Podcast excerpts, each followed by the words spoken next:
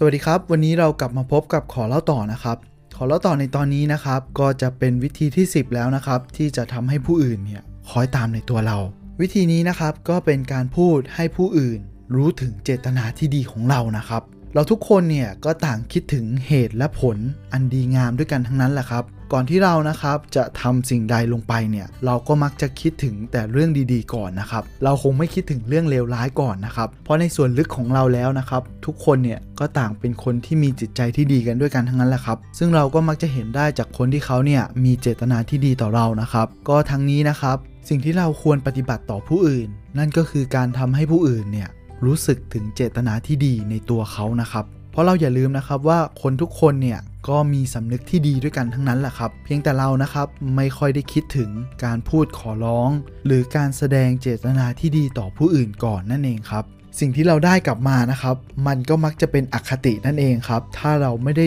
มีเจตนาที่ดีต่อผู้อื่นเสียก่อนนะครับ ตัวอย่างง่ายๆนะครับ ก็เกี่ยวกับการทวงค่าเช่า ตัวอย่างเช่น ถ้าผู้เช่านะครับ เลิกเช่ากระทันหันเนี่ย เราควรทำอย่างไรดีครับ ก็ถ้าตามปกติแล้วเนี่ย เราก็มักจะ เล่นงานผู้เช่าโดยตรงใช่ไหมครับทำไมคุณถึงไม่อ่านสัญญา สัญญามันเป็นอย่างนั้นอย่างนี้นะ แทนที่คุณจะทำตามเงื่อนไขนะ หรือแม้กระทั่งเราไปกดดันเขาเลยนะครับ ว่าคุณต้องจ่ายกี่เดือนกี่เดือนเนี่ย คุณต้องชำระทันทีนะ ในวันนี้วันนั้น ซึ่งอันนี้ก็แล้วแต่ของแต่ละคนนะครับ แต่แทนที่คุณนะครับจะผงผางเข้าไปทำแบบนี้เนี่ย คุณลองใช้กลยุทธ์อื่นดูบ้างสิครับ ก็เช่นว่า ผมเนี่ยได้ฟังเรื่องราวของคุณแล้ว มันไม่น่าเชื่อเลยนะว่าคุณเนี่ยจะย้ายออกจากที่นี่ คุณก็อยู่ที่นี่มานานแล้ว อันนี้แล้วแต่นะครับ บางคนก็อาจจะอยู่นานหรือไม่นาน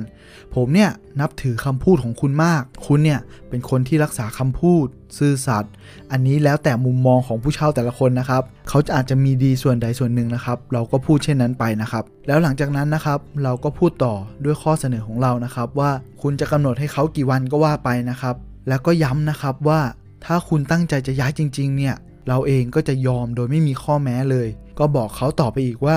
นี่มันเป็นการซื้อประสบการณ์ ว่าเราเนี่ยได้ดูคนผิดไป แต่ผมก็เชื่อนะ ว่าคุณเนี่ยจะรักษาสัญญา ซึ่งผลลัพธ์นะครับ คุณเชื่อไหมครับว่าเขาเนี่ยก็จะหาทางจ่ายคุณ แล้วก็ปฏิบัติตามสัญญาจนได้ นี่แหละครับก็อย่างที่ผมว่าไปนะครับว่าจริง ๆ แล้วเนี่ยคนเราทุกคนนะครับก็ต่างมีเจตนาดีด้วยกันทั้งนั้นแหละครับ เพียงแต่ความรู้สึกที่เรานะครับได้รับหรือถูกกระทำนะครับ มันต่างกัน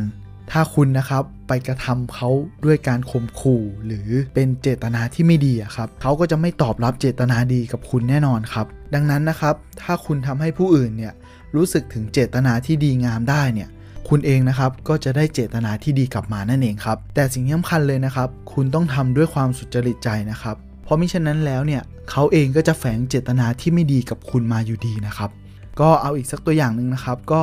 ถ้าเป็นการขายสินค้าและก็บริการเนี่ยมันก็จะเป็นลักษณะเหมือนเหมือนกันเนี่ยแหละครับ ถ้าเรานะครับรู้ว่าลูกค้าของเราเนี่ยเป็นคนอย่างไรนะครับ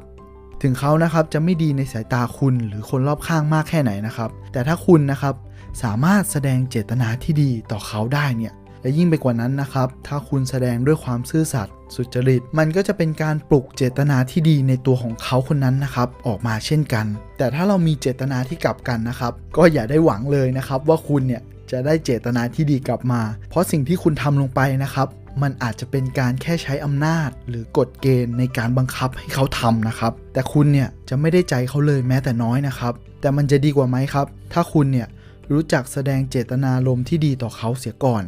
ก็ขอสรุปเลยนะครับว่าถ้าคุณต้องการให้ผู้อื่นนะครับคอยตามในตัวคุณเนี่ยคุณก็ควรพูดให้เขาเกิดความรู้สึกว่าเขาเนี่ยนับถือในตัวเขาเอง ว่าเขาเป็นคนดี หรือเขาเป็นคนที่สุจริต ซื่อตรง ยุติธรรมนะครับ เพราะว่าความเป็นจริงแล้วนะครับ เราทุกคนเนี่ยก็ต่างมีเจตนาอันดีงามด้วยกันทั้งนั้นแหละครับ เราก็ไม่ควรใช้วิธีการที่รุนแรงกับผู้อื่น เพราะมันไม่ได้ก่อให้เกิดผลดีทางจิตใจเลยนะครับ ก็หวังว่าสิ่งเหล่านี้เนี่ย ถ้าเราไปประยุกต์ใช้ในทางที่ถูกที่ควรนะครับ มันก็จะเป็นประโยชน์ต่อตัวคุณ และที่สำคัญนะครับ ก็คือสังคมของเราเนี่ย มันก็จะน่าอยู่ยิ่งขึ้นนั่นเองครับ ถ้าเราทุกคนนะครับ ต่างมีเจตนาที่ดีต่อกัน ครับสำหรับวันนี้เนี่ย ขอเล่าต่อก็ขอฝากไว้เพียงเท่านี้นะครับ แล้วเดี๋ยวเรากลับมาพบกันใหม่ สวัสดีครับ